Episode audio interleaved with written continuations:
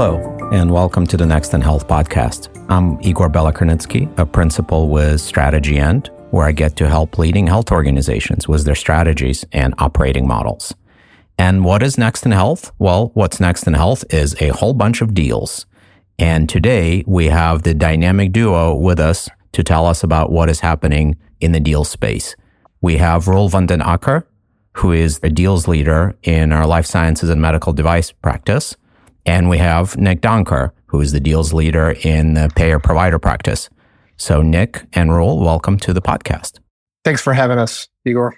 Excellent. Well, I always look forward to these conversations because we have the highest ratio of insights per second when we talk to you. So, very, very excited about this. And maybe let's start with just a quick look back at the year in deals so far. And Nick, I'll start with you and then go to Roel and for your impressions of the year in deals 2023. Yeah, thanks, Igor. Very much appreciate the opportunity to share what's been going on in the health services space. And if we recap the last 12 months, what we've seen in health services is a fairly resilient market. And when I say resilient, my focus is on volume of transactions as opposed to transaction value and or multiples. As we all know, the strength of the market is often predicated around just volume and number of deals and activity in the marketplace. And coming off of record banner years in both 21 and 22, the latest deal activity we have through May and even June for that matter of 23 indicates that we were down very slightly overall from a volume perspective. And that's even in the midst of very unique headwinds that have been emerging over the last 12 to 18 months. These would include interest rate hikes, obviously by the Fed, increased regulatory scrutiny, overall challenges around raising funds and the closing of the capital markets, for lack of a better phrase, with initial public offerings in the health services space, and, and a general sort of pause by even some entities, private equity and otherwise, in actually dabbling in the health services market. But even with all those headwinds, we're very, very lucky that health services, and again, payer provider, as you indicated, has been fairly resilient, only down slightly with a nice potential uptake here in the short and long term future. Yeah, Igor, it's great to be back on the show. And thanks for inviting us and to share the stage here with my esteemed colleague, Mr. Donkar. I think for pharma and life sciences, you know, the last time we spoke, Igor, I think was, you know, around the beginning of the year when we were looking forward to 23 we were optimistic, right? It had been a tough year in 22, both from a volume and value perspective in biopharma and medtech, but we were optimistic. And what we talked about when we last met Igor was, you know, the fact that companies are looking forward, looking at their portfolios and the embedded losses of exclusivity that we're expected to see at the end of the decade, and companies having to make proactive moves to address those portfolio gaps. So that gave us a reason for optimism when we last met, right? If we look where we are, sort of six months into the year, I think we see that playing out. You know, we're definitely up sort of year on year when we compare to the first six months of last year. I think when we look at a larger look back, clearly it's not to the levels of the zero interest rate environment deal making activity that we saw in FY20 and FY21. But I think those were the anomalies much more than what we currently see. From a biopharma perspective, we see a lot of exciting innovation happening in therapeutic areas like oncology and immunology. We see people leaning forward with some cautious optimism into those areas and really leaning in to do deal making in areas where they feel they have a right to win. So from my perspective, Igor, it's sort of been playing out as we expected, and it sort of solidifies our conviction that the rest of the year is going to continue on that same footing. Thank you both. Very helpful overview. And let's maybe shift our gaze now forward to the rest of the year and beyond. There's obviously the buyers and the sellers and the investors in the marketplace, but they're not the only ones who set the tune. There's another very important market participant, which is the regulators. And very often it is they who are kind of the wild card in determining whether something is going to go forward or not and what's the overall deal environment. So would love to hear from both of you again how you see regulators acting in the marketplace in the future. And then Roel, let's stay with you and give us your thoughts on what the regulators are going to do, what to watch in the life sciences space?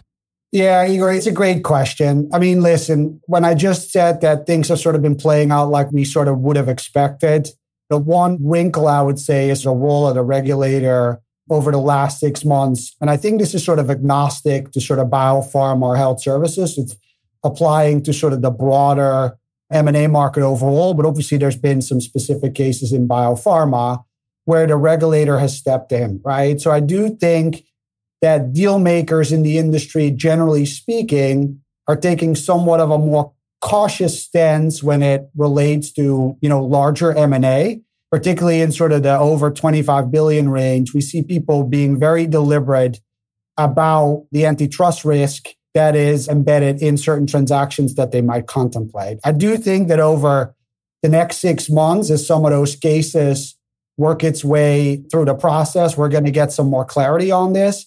But I certainly think that that regulator taking a more proactive stance is featuring in the minds of deal makers as they embark on their growth trajectory. The second point, Igor, maybe, right, and it, it's sort of not directly related to the regulators, but in biopharma, we spent a lot of time talking about the Inflation Reduction Act. I do think that was on the radar when we last met in December. I think companies are still trying to understand the impact of that, particularly when it relates to go forward pricing ability and what that means to deal models and returns. And I do think, similar to my prior point, there's some more clarity that we expect in the next six to 12 months in terms of how that precisely will work. But safe to say that those two vectors that I just sketched out are active on the minds of deal makers in the biopharma space. And have maybe served as a little bit of a headwind over the last six months. Hey, Roel, I love the words you used there cautious and deliberate. I think those are applicable, as you appropriately stated, across both the pharma and the health services landscape.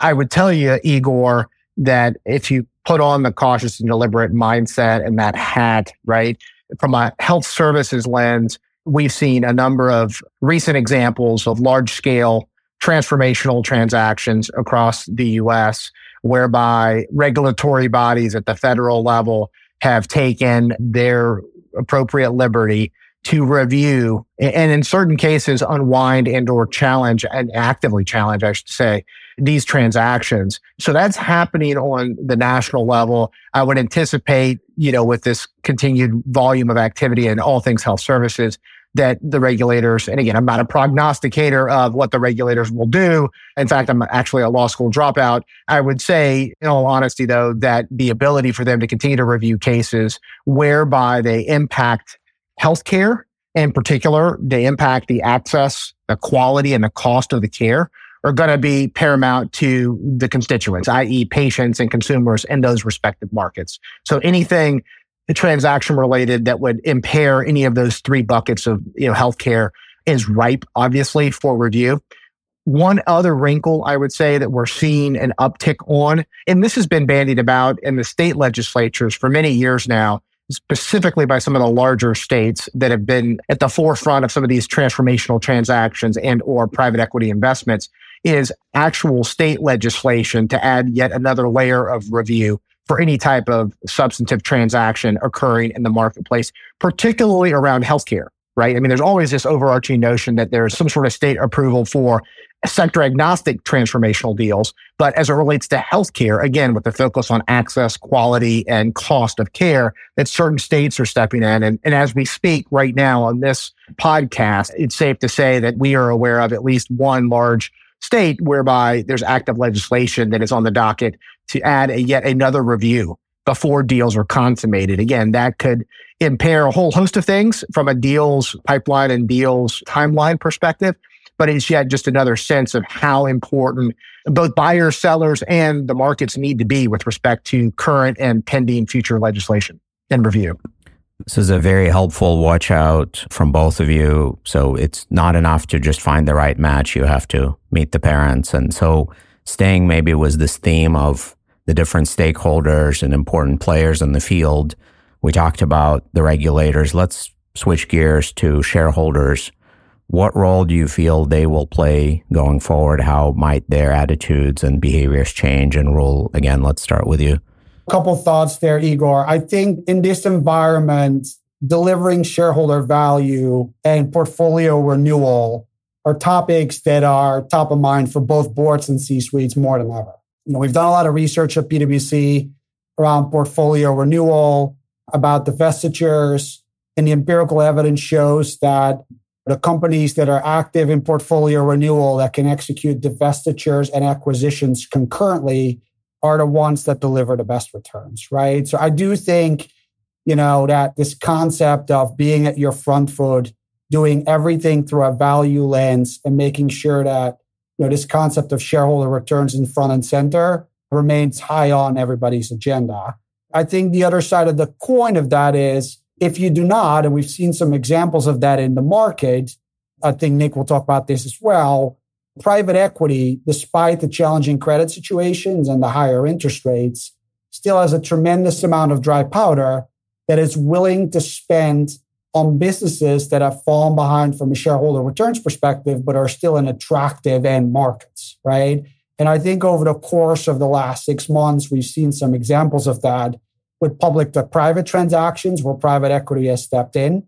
So I do think that concept of knowing what you own and whether you are the rightful owner for a set of businesses, portfolio renewal, the ability to do acquisitions and divestitures concurrently and delivering that. Because if you don't, there's a lot of private capital out there that's willing to deploy this, is something that's going to remain a top focus area in the biopharma and broader biotech and pharma services market. So that's how I would sort of answer that question, Igor. Yeah, and Roel, maybe I'll just double click for one second around that because I think you did a, a, fantastic job of highlighting the shareholder return element in a for-profit world, right? And when you think about that and you think about the portfolio renewal, I'm 100% supportive of that. And we're actually seeing that in the market right now across both the for-profit and not-for-profit categories.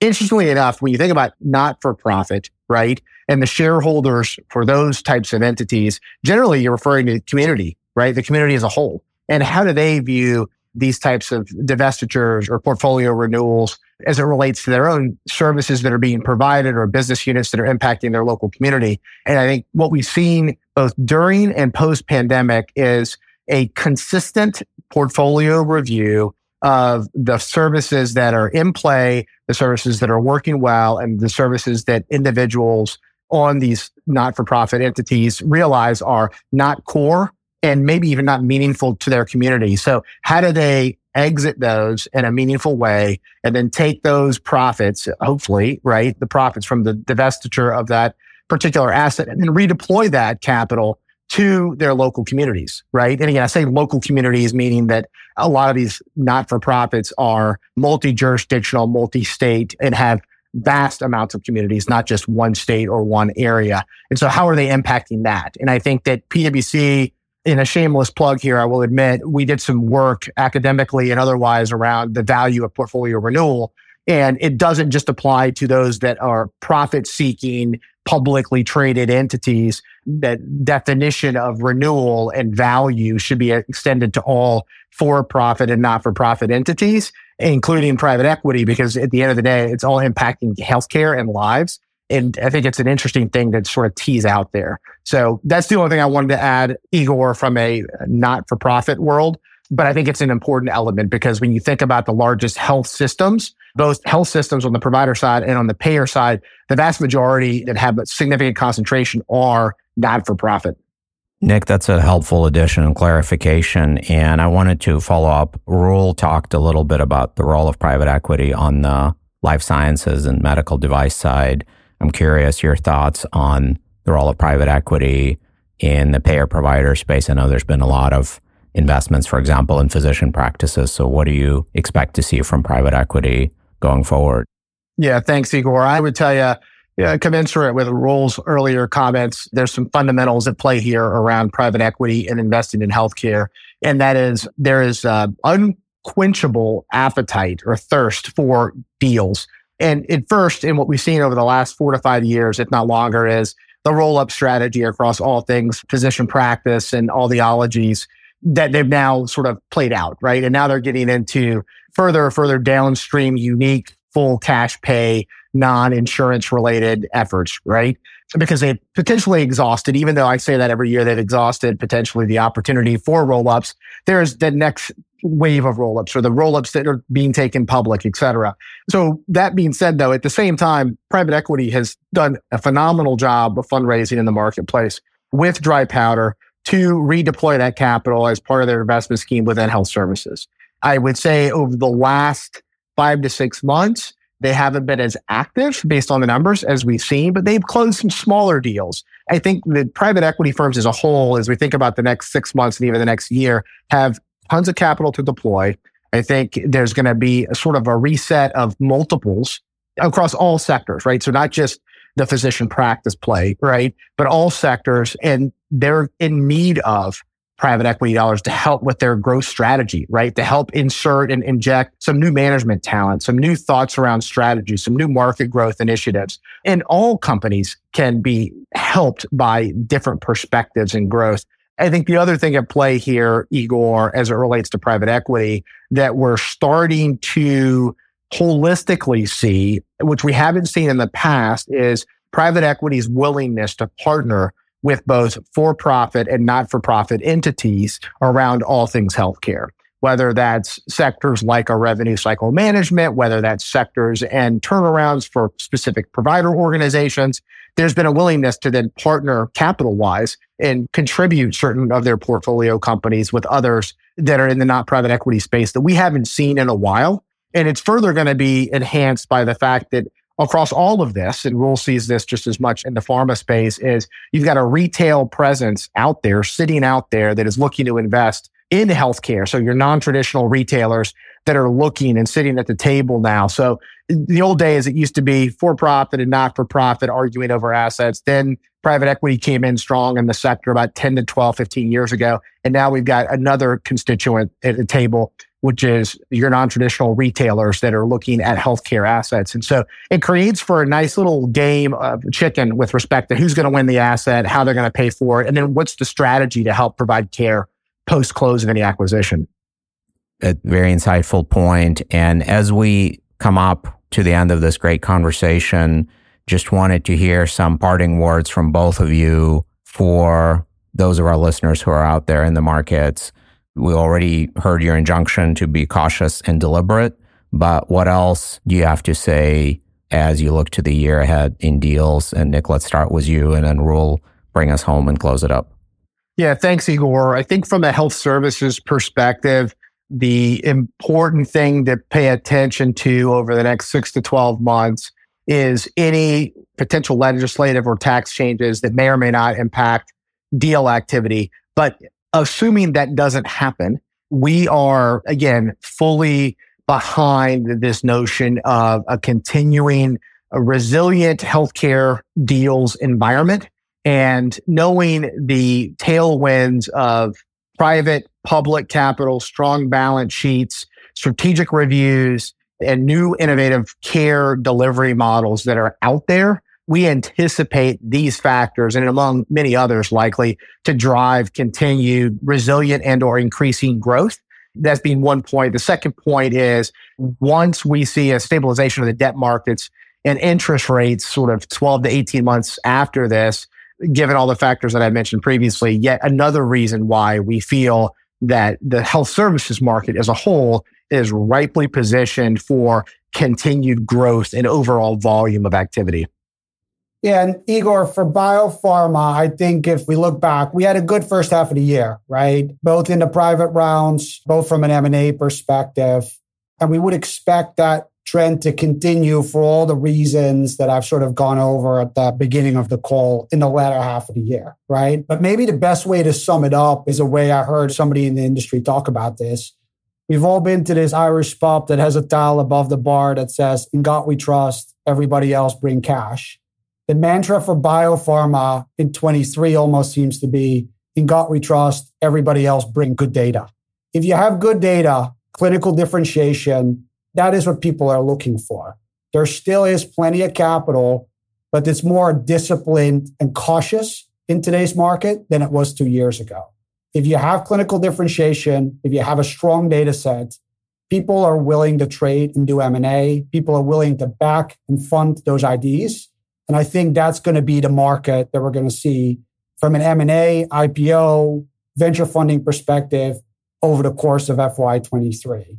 I think that's a healthy environment to be in. It's a little bit of a trend break with what we saw perhaps in FY20 and 21 in a zero interest rate environment where a lot of Me Too IDs could get funding. But I think that's the world we live in today. M&A will be abundant, but it'll be in the areas where clinical differentiation is strong and people have strong data sets. And that's where I think the market is going to be and where we'll see activity. That's my way of thinking about the rest of 23 and where we see M&A moving into 24 as well. Gentlemen, thank you for the fantastic and insightful conversation and great points about how to move forward, portfolio renewal, watching the regulators and data being kind of the new currency. So really interesting and can't wait to have you back in six months to ring in the new year and deals. So thanks for being with us. Always a pleasure. Thanks for having us. Thanks for having us, Igor. For more on these topics and other health industry insights driven by policy, innovation, and care delivery changes, please be sure to subscribe to our podcast. That way, you also get access to all the previous episodes. Until next time, this has been Next in Health. This podcast is brought to you by PwC, all rights reserved. PwC refers to the U.S. member firm or one of its subsidiaries or affiliates, and may sometimes refer to the PwC network. Each member firm is a separate legal entity. Please see www.pwc.com/structure for further details. This podcast is for general information purposes only and should not be used as a substitute for consultation with professional advisors.